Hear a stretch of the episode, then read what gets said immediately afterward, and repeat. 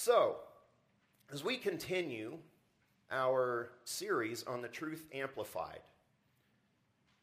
we find an interesting story in Matthew chapter 15 that involves a woman who, for all intents and purposes, right now, isn't shouldn't be a part of the story. Uh, okay? And yet she is absolutely determined to not only reach Jesus, but for Jesus to, to minister to her, eh, to the need that, that she has. And there are roadblocks kind of over and over in this story to her, and yet she just refuses to quit. And one of the things that I've noticed as I was really studying this is how much in Scripture the idea of being a determined, unstoppable kind of force God wants us to be for Him in our lives. Are there going to be obstacles? Absolutely. But God doesn't want obstacles to ever stop us. He wants us to continue to press forward. And what we're going to find here in this sermon is that Jesus is the Lord of the determined. Because there is something about the Christian faith that, that instills a strength that overcomes just, just about everything. I mean, we can go through history, and those people that have walked with God extremely closely, they all have one thing in common, and it's the fact that they just won't quit. You know why? Because the kingdom of God has no quit in it. There's a reason that, that when, when Jesus was talking about establishing his kingdom, and he's talking to Peter about it, he says, On this I will establish my kingdom, and the gates of hell will not overcome it. He's saying that every power in this world can come up against what God is doing, and they won't win. Now, the important part for that, to, uh, two things for us to understand in that is one, yes, God does win in the end. That doesn't mean that the enemy won't come against us, it just says he won't win. So, what does that imply? That implies a fight. That implies resistance. That implies some kind of hardship and struggle. That implies obstacles. That implies that it's not always going to be smooth sailing. In fact, it's rarely going to be smooth sailing if you are a Christian. And yet, we have the promise what? He says, Lo, I will be with you to the very end of the age. There's something about this determined, resolute spirit in the Christian that is unlike anything else that the world has. And it is perfectly displayed here in a Canaanite woman who's not even Jewish who comes to Jesus for a miracle. And so look with me in Matthew 15, verses 22 through 21 through 28, and it says, And Jesus went away from there and withdrew to the district of Tyre and Sidon. And behold, a Canaanite woman from that region came out and was crying, Have mercy on me, O Lord, son of David. My daughter is severely oppressed by a demon. But he did not answer her a word. And his disciples came and begged him, saying, Send her away, for she is crying out after us. He answered, I was sent only to the lost sheep of the house of Israel. But she came and knelt before him, saying, Lord, help me. And he answered, It is not right to take the children's bread and throw it to the dogs. She said, Yes, Lord, yet even the dogs eat the crumbs that fall from their master's table. Then Jesus answered, O woman, great is your faith. Be it done for you as you desire. And her daughter was healed instantly. Now, this story is strange, right? How often do you see Jesus just straight refuse a person up front? She's begging, and here he just ignores her at first. But what we see here is persistence, determination, and perseverance. And they are traits that every Christian must develop.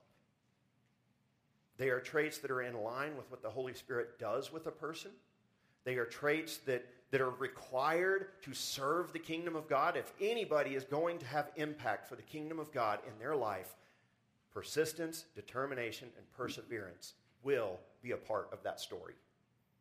I, I don't care who you are. they will be a part of the story that has any story that has an impact.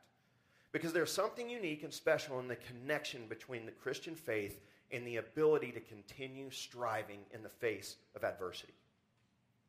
To keep trying, to keep going. Now, this is not entitlement. And we need to understand the difference between determination and entitlement. Determination is understanding the cause to be just and seeking what is good no matter the cost. Entitlement says, I'm owed this, and I'm going to keep yelling about it until I get it. There's a big difference there.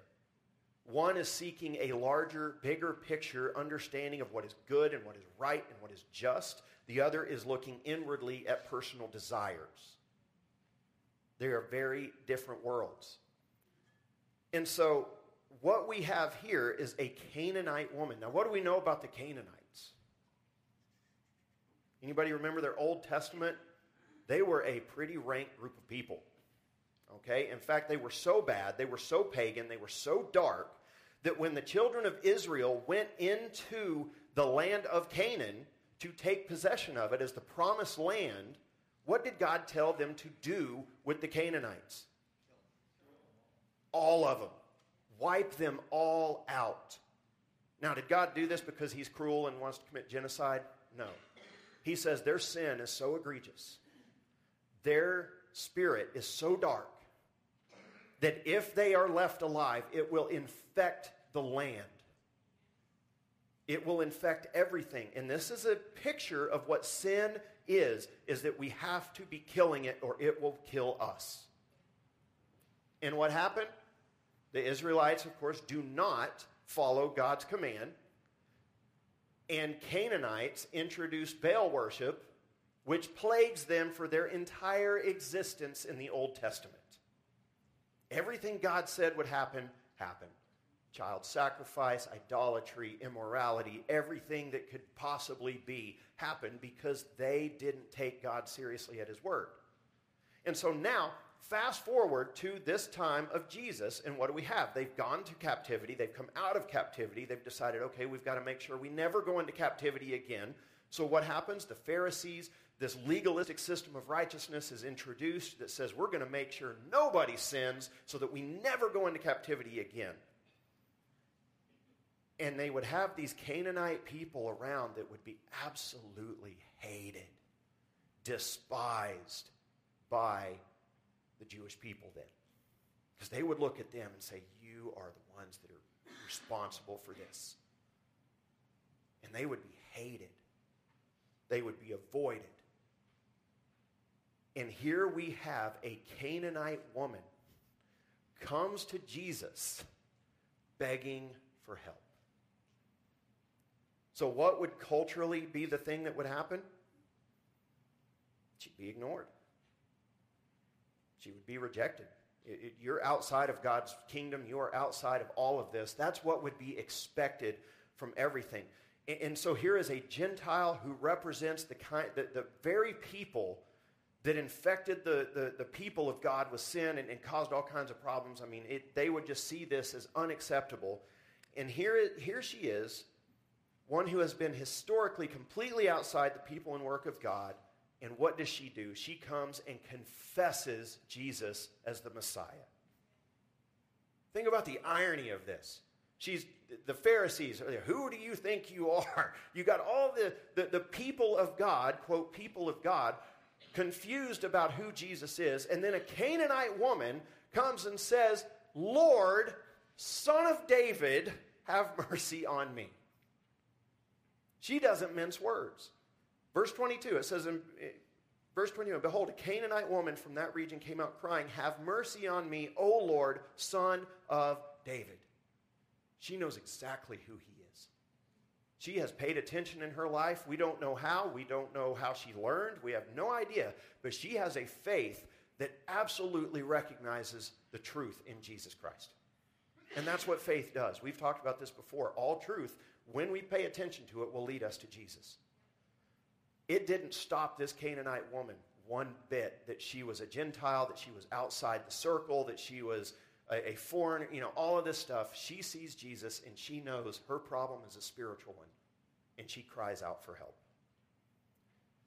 And yet, what happens? She says, My daughter is severely oppressed by a demon, but he did not answer her a word. And his disciples, they add salt to the wound. So Jesus just ignores her in this moment, doesn't even acknowledge she's there, which seems out of character for Jesus, right? I mean, we, we just don't see this behavior a lot, yet it's something that his disciples would be like, oh, yeah, totally, you ignore the Canaanite. There, there's no reason to talk to her. And in fact, they get so annoyed by her. What happens? It says his disciples came and begged him, saying, Send her away, for she's crying out after us. Jesus, will you get rid of this woman? Now, let me ask you a question. What is determination? Because it would be really easy for her to give up at this moment, right? She's crying out. He's not answering. The disciples around are probably kind of forming up ranks to, like, you need to go away. But they can't just do that without Jesus approving it. She has every reason to quit right now.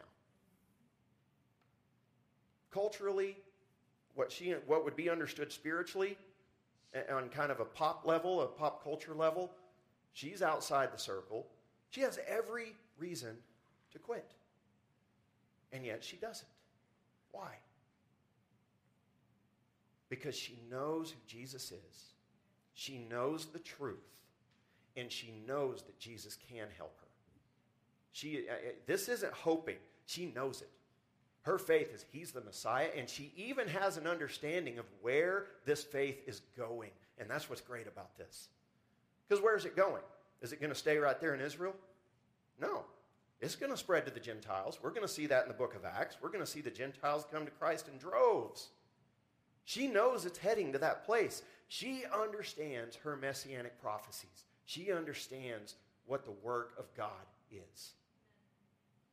And it's why, in her desperate moment, she goes straight to Jesus. But let's talk about determination, okay? Because in Luke 18, 1 through 8, Jesus tells us a parable about being a determined person, about not giving up. He says, and he told them a parable to the effect that they ought to pr- always to pray and not lose heart. Not losing heart means don't give up. We always have hope that God can and will do something. He said, In a certain city there was a judge who neither feared God nor respected man.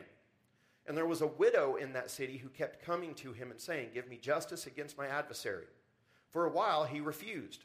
But afterward he said to himself, Though I neither fear God nor respect man, Yet because this widow keeps bothering me, I will give her justice so that she will not beat me down by her continual coming. And the Lord said, Hear what the unrighteous judge says. And will not God give justice to his elect, who cry to him day and night? Will he delay long over them? I tell you, he will give justice to them speedily.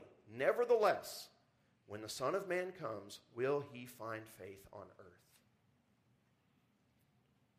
Now, this whole parable is set up to tell us to be determined in prayer, rely on God, and trust He's going to do the right thing. And we got to seek that out. You see, in the book of James, it tells us you have not because you ask not. How many times are we maybe just shorting ourselves in life simply because we haven't asked God? We haven't said, hey, God, you know what? I would really like to have an impact for your kingdom. You see, in our modern world, we get so caught up with, and I'm sorry this offends somebody, but with being an overcomer and my blessing is coming, and we get so focused on ourselves that we lose sight of this. And that's where James goes next, is he says, and you ask and don't receive because you're going to spend it on your own pleasures. You see, our determination can't be to live our best life now. Our, our determination needs to be to be effective for the kingdom now. To be a representative of the kingdom, to glorify God now in our lives. Because you know why? Because the more God is glorified in my life, the more satisfied I will be in my life. If I get that backwards and say, God, when I'm satisfied, I'll serve you, one, I'll never be satisfied, and two, I will never start serving.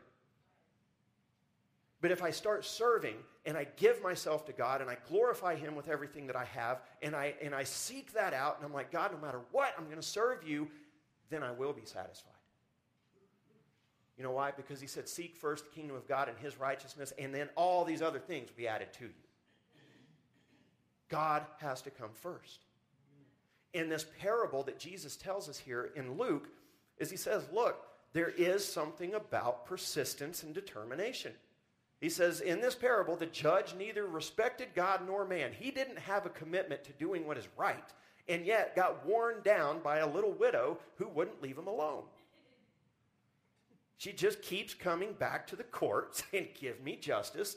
And it finally wears him down, and he's like, You know what? Before I've lost all strength, I'm going to go ahead and give her what she wants just because. Now, what was it? It was justice. Don't lose sight of that.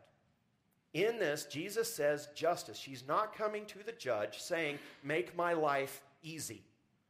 She's not coming to the judge saying, Make me happy. There's an actual problem of justice here. And he says, We need to have that same obsession with justice, with love, with righteousness. And if we will ask God for those things, He'll give it. God is not going to withhold good things from his children. Now, what is the trick? Making sure we're praying for good things. Because all of us in here, okay, every one of us, I'll raise my hand, can say, Oh, I've asked God for a lot that He said no. And in fact, I've repeated that prayer so many times, I've annoyed myself. Okay, in fact, I've prayed it so much that i have lost my strength. And God still says no. And you know why? Because God keeps, he just reminds you of James. And he says, No, you ask and you don't get because you want to spend it on your pleasures. This isn't about me, this is about you. And when you see that, you'll give up on this.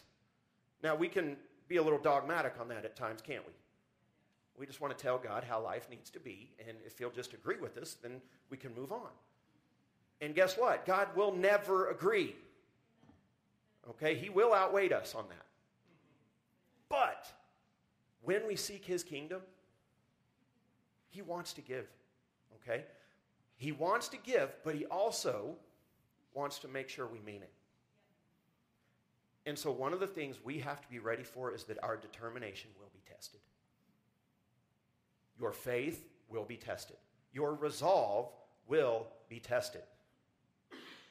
Because a person may say, God, I want to have an impact for your kingdom. And they, as far as they understand it at that moment, that's what they mean. But what they really mean is, I want recognition in your kingdom. I want status in your kingdom. And so then, when serving his kingdom gets hard, they're like, God, but I wanted to serve you, and this is hard. What do I do now? And either they give up, which I've seen over and over and over in my life. The instant it gets hard, people bail they're like, well, no, never mind, not what I signed up for. Well, then you didn't sign up to have an impact for his kingdom. You signed up for a feeling. You signed up for something else. And so God is always going to test that. He's going to find out where our heart is. And maybe our heart is in the right place, but we've just kind of got some bad information mixed in with it. What's he going to do? He's going to purify that. And how do you purify something? You got to turn up the heat on it. You got to bring out the impurities. You got to turn up the heat, let the impurities and, and, and, the gold and the dross, let them separate. And God will do that to us because God wants to know if we really want it. Now, guess what? He already knows, but He needs us to recognize it. He needs us to see that what we, if we really want to have an impact for His kingdom, if we want, really want to walk in faithfulness, we have to do it by His strength and not ours. We have to see the truth of the whole thing. And so God wants our hearts, and sometimes the heart must be tested to prove itself. If a person truly wants God, then nothing in this world can stop him or her from finding God. If we truly want to serve God, nothing will stop us from serving God. Nothing. See, that's what he says when the gates of hell will not overcome his kingdom. If a person's mind and heart are genuinely set on God, there's nothing that's going to keep them from it. And we see that on display with this Canaanite woman. She's like, nothing is stopping me. I know who Jesus is. I know what he's able to do. I know where this ministry is going. I know he has enough grace for me in this moment. And so, if we want the benefits of God, we have to have the resolve and the faithfulness to God to go with it. And too many times, I think that's what we want is the benefits without the cost.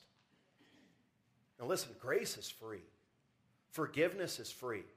Okay? We, we will be saved and you could be born again and, and, and have heaven for free. But you know what? Sanctification, becoming more like Jesus, that has a cost.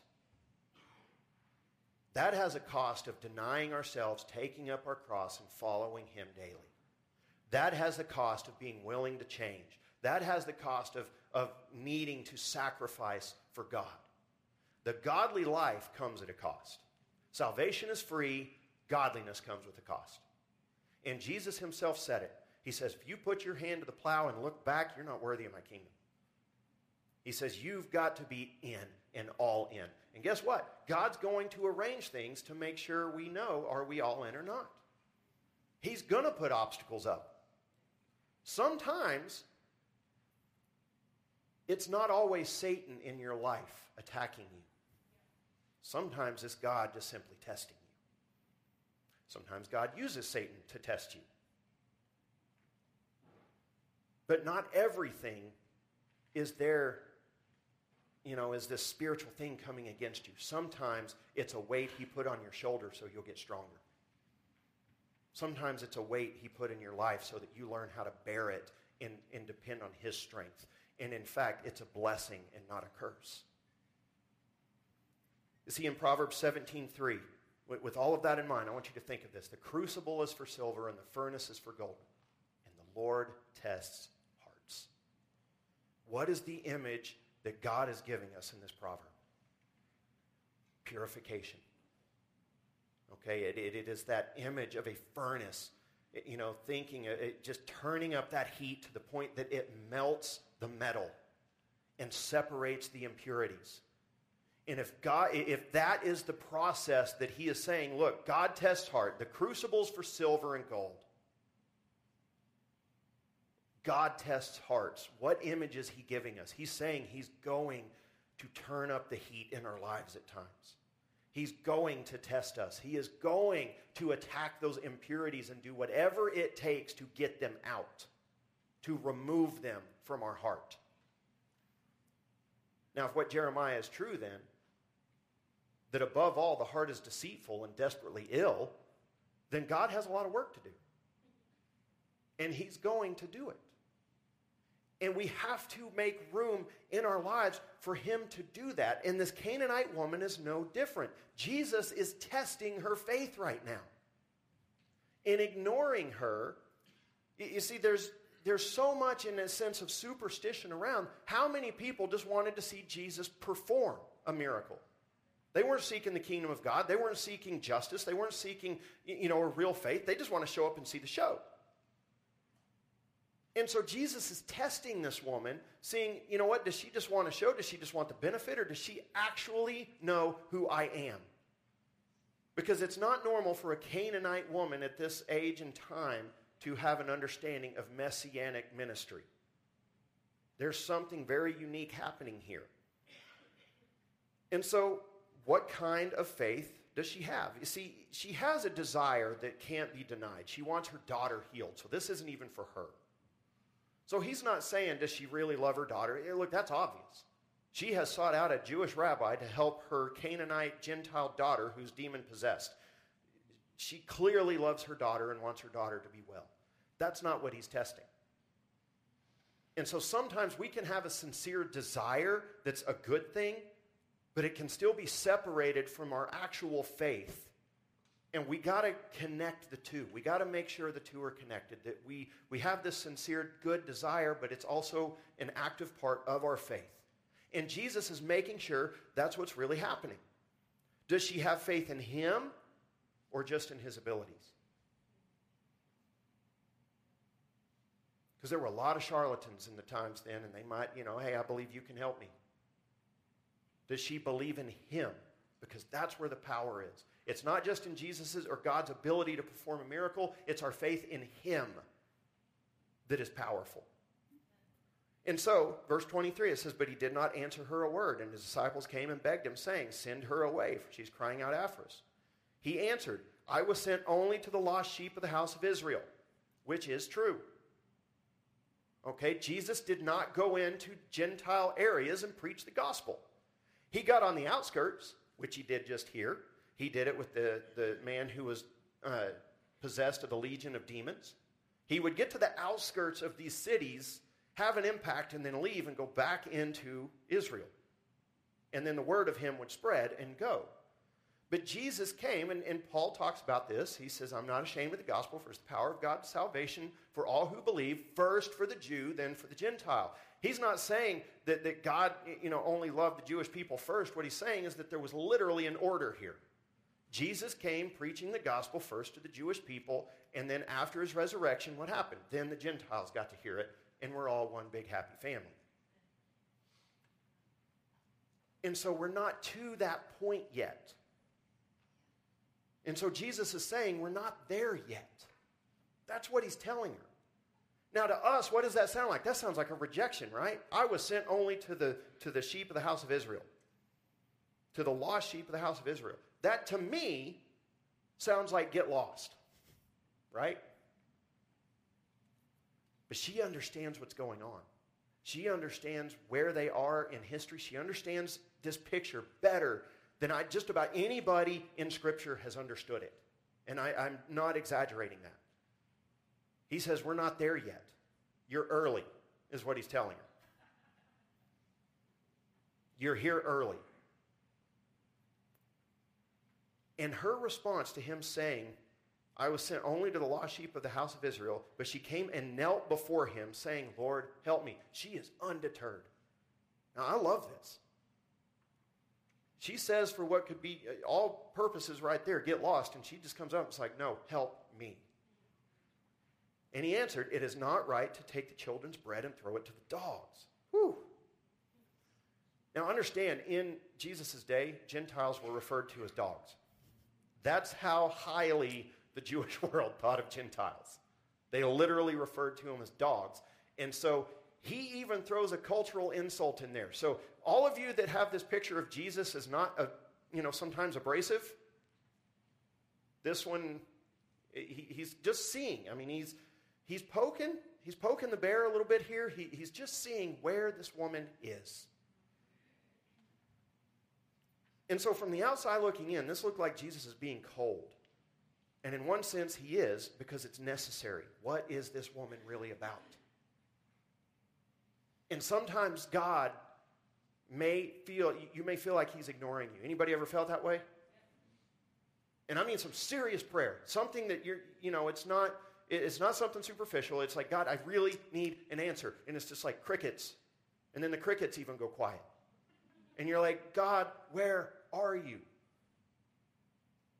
And you know why he does that? Because we've got, we got to figure out where we are sometimes. Because how we handle the silence of God speaks as much to our faith as how we handle his answers. This woman is absolutely undeterred. And even when his disciples are like, send her away, he kind of answers their quay. I mean, he starts saying these words after they say that. I was only sent to the lost house of Israel. It's not good to give to the dogs. I mean, his disciples are standing there like this, right, go away. You know they are in that moment. And so, if this woman does not have real faith in this moment, this will stop her cold in her tracks. Because it sounds like a no, doesn't it? How many of you interpret this as a no if you're her? I would. I'd be like, rude? And, and, and leave. I mean, we, we would. If she doesn't understand who the Messiah really is and what his kingdom is about, she will stop right here and say, okay, he's no different than any other rabbi, and it's just all about their racial stuff, and I don't matter, and I quit. Her faith is being tested. Culturally, personally, and even religiously. She has no reason to continue right now. And you know what? This is what a test looks like. How many of you have room for God to test you like this in your life? This is what a test looks like. Tests are not easy. Tests push us, tests challenge us, tests are personal, they're invasive. They're, they are personal at a point that sometimes it can feel like God is personally attacking us.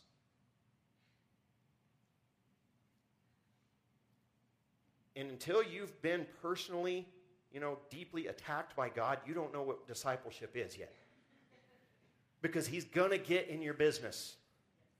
Okay, he is going to dig in and find those places in the human heart that we don't want to admit are there, and he's going to point it out and say, You need to deal with this. Now, he'll do it with us. He does it in grace. I'm not saying he does it to be angry. It's not to condemn us, it is to grow us. It is to draw us closer to him. Because so long as that spot in our heart is there, we can't be close to him. And so her faith is being tested here because tests force us to think and reveal what we really believe. What does she really believe? Well, tests purify and even strengthen us. They reveal the truth. And so James 1:12, this is how he puts it. He said, "Blessed is the man who remains steadfast under trial." What is steadfastness? That is that determination. That is that I'm not being moved off of the truth. Maybe I got to change. Maybe things in my life got to change. But I know God is the answer. I know Jesus is the answer. And I will not relent. I won't back off of this. He says, Blessed is the man who remains steadfast under trial, for when he has stood the test, he will receive the crown of life which God has promised to those who love him. See, there's an order here. I mean, there's an order to faith, and what is it? Trial, then blessing. Death, then resurrection. We want to get to the resurrection part. We like that. We love the promises of God. We love the blessings of God. We're like, yes, God is able, God is grace, God is love. But we, we, we don't like the testing part where we have to show that our faith is real. That we're not just in it for the benefits, that we genuinely have a faith in Jesus Christ that will withstand everything. And so, what do we have to do? We have to train ourselves in this because it doesn't just happen. I think this is one of those things. This is one of those times where we really think that if we just hang around the things of God long enough, it'll just happen. If I just go to church long enough, I'll just become this person. And that's not how it works. That's like saying I go to the gym every day, but I don't work out. You can say, I went to the gym, and people might be impressed. But if you don't actually lift the weight, nothing happens. And we have to train ourselves because the most fruit is found in being able to train oneself in godliness. That's where the blessing is found. And what I say this is Christians have to learn how to self feed. We have to learn how to get in this word, spend time in prayer, do self reflection that, that's painful, that's hard, that's honest, and bring it to God and self feed on the word of God and let it change us. If we don't develop that, we will never develop this kind of determination that this Canaanite woman had. It only comes through training. And so we have to train ourselves in godliness, determination, perseverance. Hebrews 12:1. Therefore, since we are surrounded by so great a cloud of witnesses, and what he's talking about is everything in Scripture, okay? Everything. Since we have all of this in Scripture, let us lay aside every weight and sin which clings so closely, and let us run with, what's that word? Endurance. The race that is set before us. Now, look, I'm going to be honest, I hate endurance running. I'm horrible at it. I always have been. But there's something to it. Because how do you gain endurance except by pushing yourself to the limit over and over and over? And that limit just keeps, you know, goes out a little further each time. and we get stronger. We get more endurance. He says, run with endurance the race. That's the Christian life. The Christian life, therefore, requires endurance.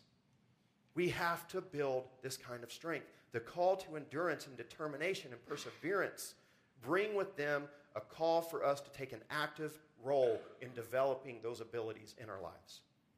The Spirit will, of course, help us in our weaknesses, but we are called to develop a mindset of perseverance. Over and over, Scripture tells us to keep our eyes focused on the end, not to grow weary, to set your face like flint, to overcome, to press on, to endure.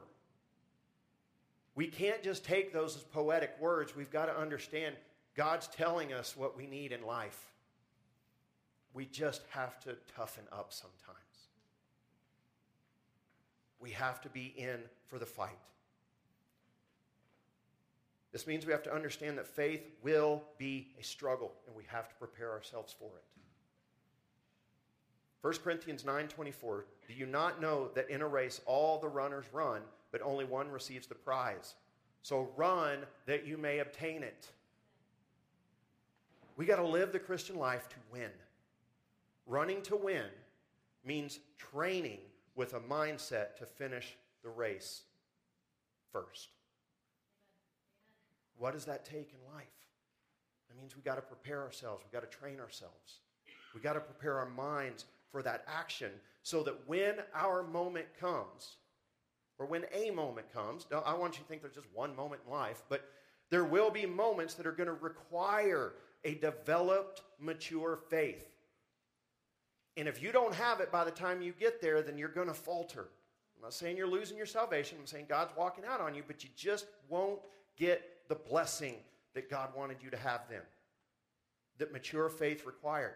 But when we have that mature faith, we have an answer for life the same way this Canaanite woman did, which is absolutely amazing. This woman came to Jesus knowing who he was, what he could do, and that his power would ultimately extend to the Gentiles. And so she's undeterred with the comment about the dogs, and in fact, she finds humor in it and uses it to show her belief in Jesus. What does she say in verse 27? She said, Yes, Lord, yet even the dogs at, eat the crumbs that fall from their master's table. You know what she's saying right there? She's saying, I know I'm early, but I'm pretty sure you got enough. I'm pretty sure you're powerful enough to do this without it drawing away. You, you, don't have to come into my Gentile city. You don't have to go into my Gentile house. You don't have to divert from your ministry at all to do this because I know who you are. And she is completely undeterred. And I love this because I, I just picture it in my mind. I, every time I read one of these stories, I do my best to just try to picture it. I know it's, you know, it's probably not completely right because I'm, you know, human and biased, but I just see everybody standing there and there's this tension, and she says this, and Jesus just smiles at her. Yeah. That's right, sis. That's right. He says, Oh, woman, great is your faith. He probably laughs a little bit, like, Oh, that was awesome. That is faith. He's like, guys, are you paying attention? This is what faith is.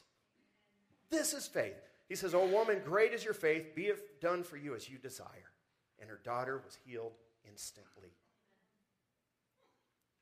See, she took every obstacle and just sidestepped it. I mean, she didn't care. And sometimes in life, that's just what we got to do. Like, hey, obstacles are going to happen. It's the speed bumps. Okay, it doesn't matter. We're going to keep going. I'm going to keep pressing forward towards Jesus. I'm not going to allow this world to beat me down and, and make me cynical or angry or bitter. I, I'm going to keep loving God. I'm going to keep loving people. And I know in the end, it's going to pay off. And what we find is that Jesus is truly the Lord of the determined. We find the blessing. We find a strength that we didn't know we had we find that God is active in our lives in those moments. And it is always worth it. Let's pray. Father in heaven, thank you so much for today. And God, we just come to you. And Lord, we thank you for the example that you showed us in this scripture of what a determined faith looks like. God, teach us to have that same determination in our hearts for you, the knowledge of who you are, and a faith in you personally, not just for the benefits that you bring, but God, because you are worthy. Because you are the source of all life. You are our creator, our sustainer, our savior. And that God, our highest purpose is to glorify you in all things. Lead us to that place. Empower us to serve your kingdom. And God, give us the peace that passes understanding so that when we face these tests, we don't falter. But God, that the impurities are removed from our heart and we grow closer to you and become more like you. God, I pray for every person in here and whatever burdens they may be carrying, God, that, Lord, they would give them to you. Lord, and even if that means going through the burden and not getting rid of it, God, that they would trust you with it and have the peace that only you can give. God, make us a determined people. It's in Jesus' holy name we pray together. Amen.